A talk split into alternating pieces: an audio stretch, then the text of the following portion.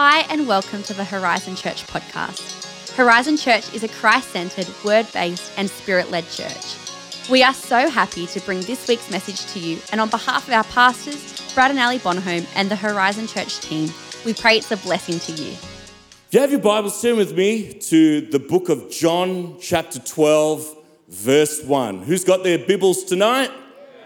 Who can tell me what the word Bible means? Books.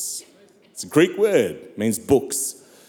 Turn in your Bible to the Gospel of John, chapter 12, and we are going to read from verse 1. Brock, is that you up back there? Looking handsome. John chapter 12, verse 1. Are you ready? Pray for my throat, it needs healing.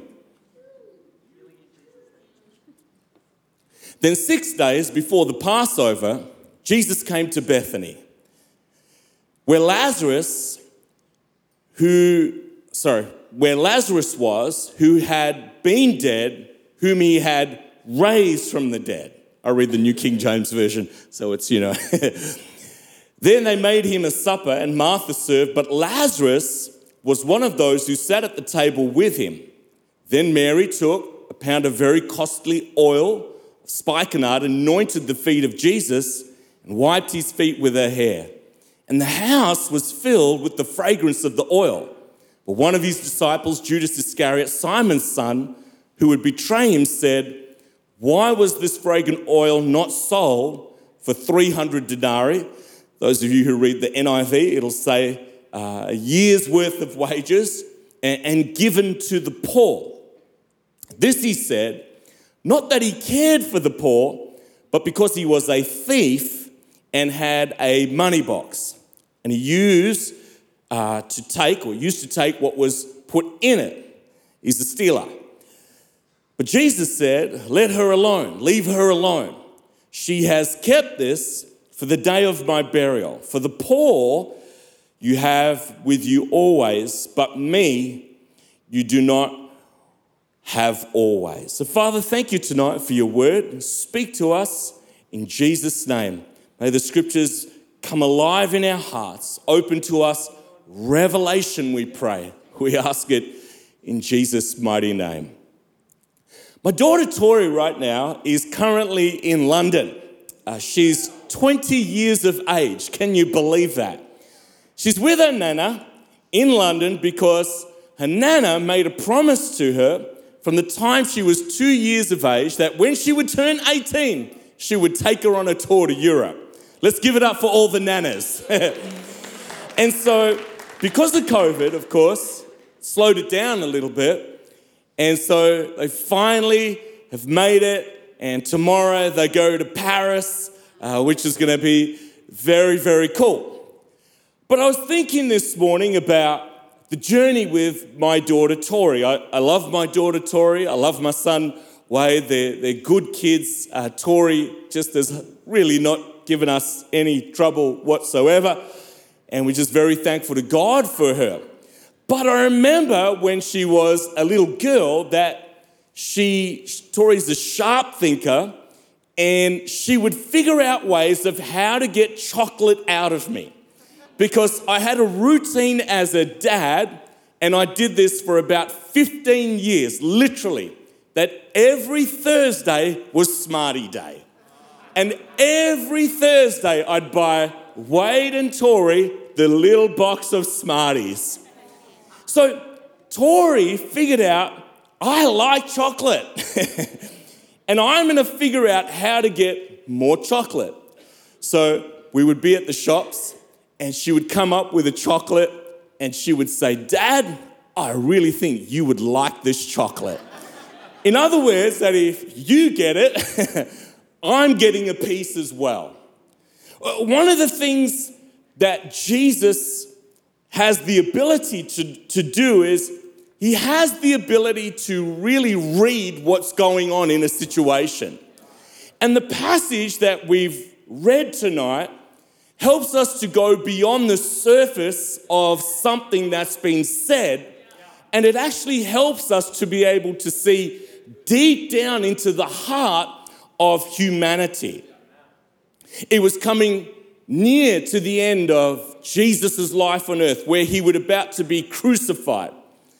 And Jesus knew that his time was up, and it took the highest courage for him to do what he did by moving slowly but surely back towards Jerusalem. And in fact, you'll see in the previous chapter of John chapter 11, the chief priests and the Pharisees and scribes, they made a decision that it actually says if anyone knew where Jesus was, they were to report it so that they could arrest him. So Jesus comes towards Bethany. And in this experience in Bethany, there's this most phenomenal moment that actually happens, which really this story will be told for eternity. There's this amazing contrast that's actually taking place. On one side, you've got these religious leaders who are trying to kill Jesus, who are trying to find Jesus. He's public enemy number one, 1-800, find Jesus. But then on the other side, you've got a dinner party that's going on with a group of people who the Bible says in John chapter 12, verse 2, here a dinner was given in, watch this, Jesus' honor. So on one side of the equation, come on, stay with me now, you've got some people who are trying to capture Jesus, trying to kill Jesus, trying to seize Jesus. But on this side, you've got a dinner party that's going on with a group of people who honor the presence of Jesus Christ. Until Jesus returns, that'll always be how society will be. There will be those on one side who want to seize Jesus, who want to arrest Jesus, who want to limit the influence of Jesus. But then there are those who know that the King of Kings and the Lord of Lords is in our presence, and we're going to have a dinner party to host Jesus. Now, the Bible tells us that this dinner party, who likes dinner parties, by the way? There's a couple of people. And at this dinner party, you've got a handful of people. Of course, you've got Lazarus, you've got Mary, you've got Martha, you've got the 12 disciples. And at this dinner party, it's an opportunity for them to show their love and their gratitude for Jesus. And so what happens is that at the end of the dinner party, Mary does something that completely changes what is just the hangout dinner party with Jesus. Now, the conversation would have been an amazing conversation because it was just weeks prior that Lazarus had actually been raised from the dead. And so remembering that Lazarus was dead for 4 days. So that was a really good dinner party to ask Lazarus, what happened?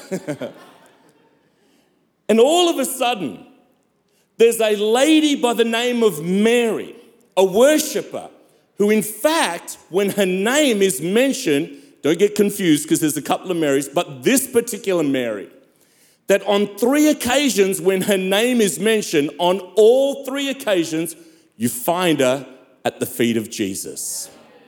And in Luke chapter 10, she's at the feet of Jesus.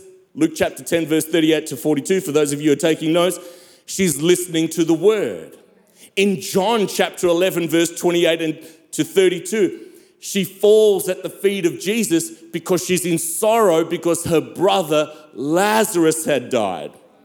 And now something extravagant happens where Mary, in the middle of this dinner party, gets the most expensive bottle of perfume. She comes and she pours it on the feet of Jesus Christ and begins to wipe his feet with her hair. I know of only one person that this has actually ever happened to.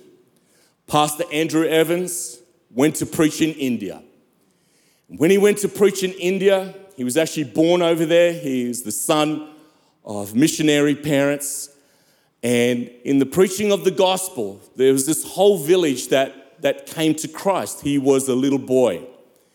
And it was about 50 years later that he went back to the same village. He comes to the village to preach, and a lady takes out a bottle of perfume, pours it on his feet, and begins to wipe his feet with her hair. Pastor Andrew begins to move away, embarrassed by the situation. This can only ever happen to Jesus. And the Holy Spirit speaks to him and says, "Stop. She's not doing it unto you. She's actually doing it unto me." And this Indian lady, this poor Indian lady, over and over as she wiped Pastor Andrew's feet with her hair, she said, "How beautiful are the feet of those who bring good news. How beautiful are the feet of those who bring good news." This lady, this fragrance, this perfume that she poured out, the Bible tells us in John chapter 12, verse 3, that the house was filled with the fragrance of the oil. Our generosity, when we give, and our vision offering, whether you're a teenager, a young adult, a university student, mums and dads, single adults, whatever we are, our generosity, if it's brought to Jesus, there is a fragrance that fills the house. But this fragrance is unlike any other fragrance. You can't go to Chemist Warehouse and buy it. Neither can you go to Meijer or David Jones and buy this fragrance. This fragrance is so sacred. This fragrance is so precious. This fragrance is so potent. It's so powerful that there's no perfumer on the earth that could gather ingredients to compile or compose the beauty of this fragrance. This fragrance is a sacred moment between you and your Savior. Our prayer tonight and our prayer over the course of this day, that the expression of our heart, this expression of extravagance, just like this Lady Mary, that it would leave no doubt that Jesus Christ is our focus. He's our desire. He's our attention. He is the one that we desire, and we bring an offering unto him. I want to ask a question, though. Why is it that this lady could demonstrate such extravagant passion? I mean, when you think about it, the Bible tells us that she gave really a bottle of perfume that she poured on the feet of Jesus was equivalent to a year's worth of wages. I don't know too many people who give a year's worth of wages. That's a lot of money. Whether you earn $5,000 or $500,000, it's not about equal giving, it's about equal sacrifice. But whatever the value of that perfume was, this lady gave her absolute best. And the question that we have to ask ourselves is, why is it that she was able to do something like that, that in the natural would seem like, okay, that's kind of pushing a little bit extreme Christianity? Well, the answer is actually found in the way Judas actually responds. And we actually get to see why she actually did what she did. Now, Judas was one of Jesus' 12 disciples, and of course, he was a thief. He sold out Jesus, sold him for 30 pieces of silver, and behind the scenes, this brother was up to no good. In John chapter 12, verse 4, tells us, but one of his disciples, Judas Iscariot, Simon's son, who would betray him, said, now, watch what Judas does. So this lady, she's poured out this perfume on the feet of Jesus. She's wiping Jesus' feet with her hair. And Judas, he asked the question, he says, why was this fragrant oil not sold for 300 denarii, a year's worth of wages?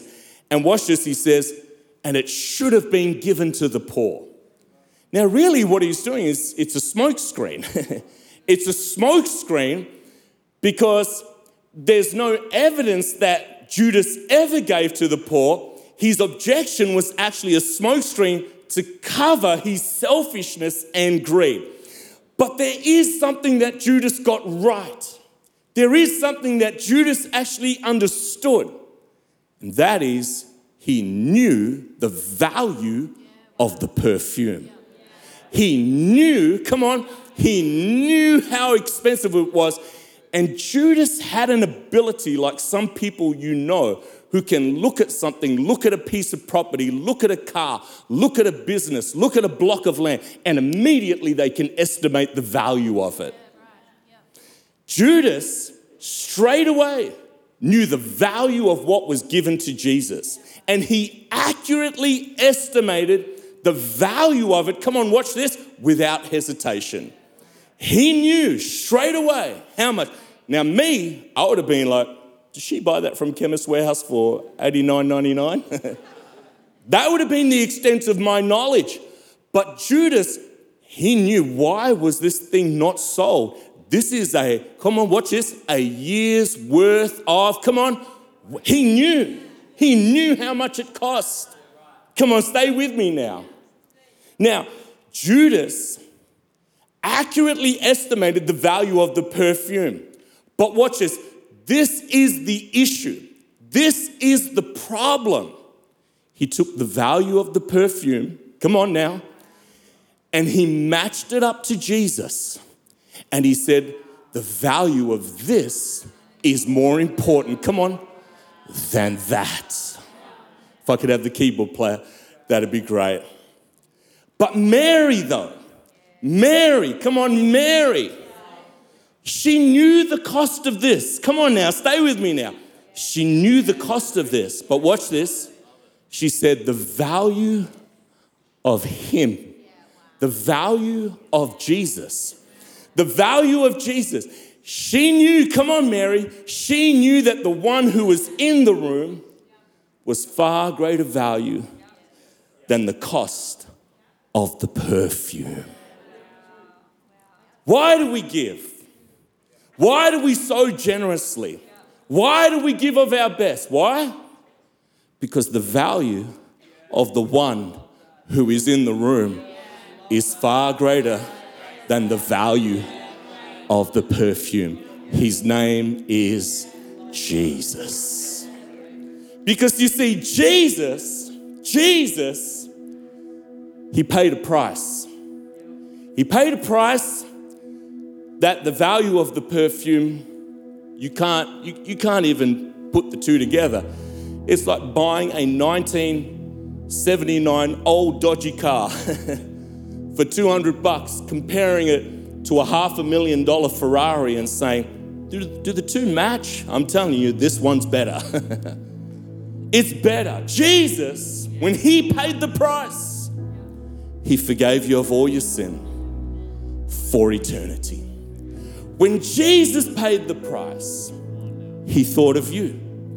When Jesus paid the price, you forever. Watch this. The generational line in your life, has been changed forever. Some of you, you come from generational lines where there's been abuse, sexual abuse, alcoholism, greed, selfishness, swearing, all kinds of, sexual things going on. But when Jesus came, that thing broke. Because the Bible says, cursed is everyone who hangs on a tree.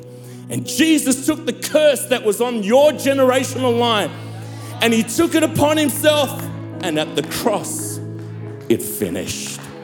So whether you have parents or grandparents or aunties and uncles, where there's all kinds of things, when Jesus came, it broke. In my family, my history is there's alcohol abuse. I remember as a little boy, I was 8 years of age when my family moved to Australia. And I still can remember going to these South African functions, and it was like on like Donkey Kong. People drinking and when I became a teenager, and I don't know how to explain it, I had a craving for alcohol. And I don't know why. It's not like I'd walk past the bottle shop and say, that's the best sign I've ever seen. But there was this inward craving for something. It was a generational line. But when Jesus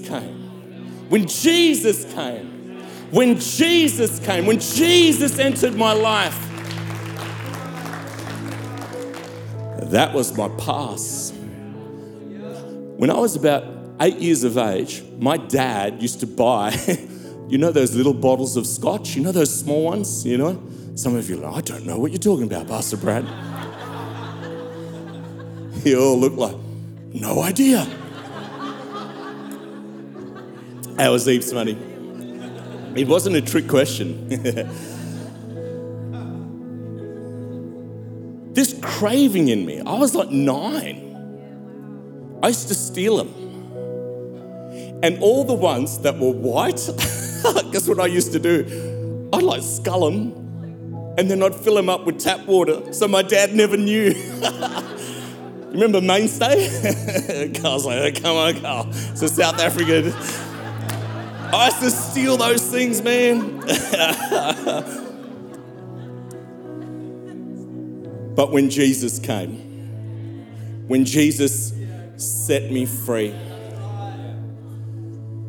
this act of love and worship that Mary poured on the feet of Jesus, it was public, it was spontaneous, it was sacrificial, it was lavish, it was personal, and she was unembarrassed. Why? Because the value of the one that was in the room far exceeded the cost. Come on, far exceeded the cost of the perfume. You doing okay tonight? Yeah. Matthew chapter 26 verse 8 says the disciples were outraged when they saw this. Now these are supposed to be brothers supporting Jesus. And the Bible says they were outraged. This is Matthew's gospel, which is giving a different. So it wasn't just Judas. It was the disciples. They were outraged when they saw this. Look at what they said. They missed it. What a waste. What did they do? They underestimated the value of the one who was in the room. Jesus replied in John chapter 12, verse 7, leave her alone. Those words echo through the generations. When you come to give, when you come to sow, and all kinds of accusations come, Jesus says, leave her alone. Come on, Brad, preach now. The disciples went to one extreme in blaming. Jesus went to the extreme, or the other extreme, in praising. How did he do that? Mark chapter 14, verse 9, I tell you the truth, wherever this good news is preached throughout the whole world, this woman's deed will be remembered, watch this, and discussed. We're doing it tonight, 2,000 years later. Even today, the single act of devotion she demonstrated in the small village of Bethany continues to create waves of blessings. Can generosity, can extravagant love? You heard Talia share it, the offering tonight. It affects generations. It affects our children. It affects our children's children. It has an impact on the future. Watch this. Her deed now has actually become the possession, stay with me now, of the whole world. Her deed. Come on. Some of you missed that. Her deed has become the possession of the whole world. Did she ever expect in her wildest dreams that her act of love would be told down through the ages? No, not really. She had one heart, one mind, one focus, and that is Jesus. But God took that. He used it for His glory, and the fragrance filled the house. Many kings and rulers have come and gone. Their great acts have faded from the memories of men. But what this woman did for Jesus is still told today around the world as a memorial to her. Our generosity not only changes our lives, but it changes generations to come. And whatever you give, whatever's in your heart to sow, we remember this one thing, and that is the one who is in the room is of far more value than what I can give. Hence why she was able to break open a bottle of perfume, a year's worth of wages. Now, this is not a subliminal message to say, that's what you should give. We're just citing a biblical example of what happened. You need to hear from God for yourself. But what we are saying is that our heart and our commitment towards generosity is because we've made an accurate estimation. And the estimation is, Jesus, you are worth so much more. And like Mary, I fall at your feet and I worship you. I worship you. Come, musers and singers, I worship you. I worship you. I worship you. The Father in heaven, we honor you tonight. We honor you. Oh, Jesus, we honor you. Savior of the world, King of kings, Lord of lords, Prince of Peace, mighty God, everlasting Father. You are wonderful. You are Counselor. We declare your name. Jesus, we ask you tonight that as we come before you, as we prepare to give, we pray tonight that, Lord, that you would take this as an extravagant act of worship. We pray and ask for that in Jesus' wonderful name. Thanks for listening to this week's message. For more info about Horizon Church, please visit our website at hz.church. Have a fantastic day, and we hope to see you again soon.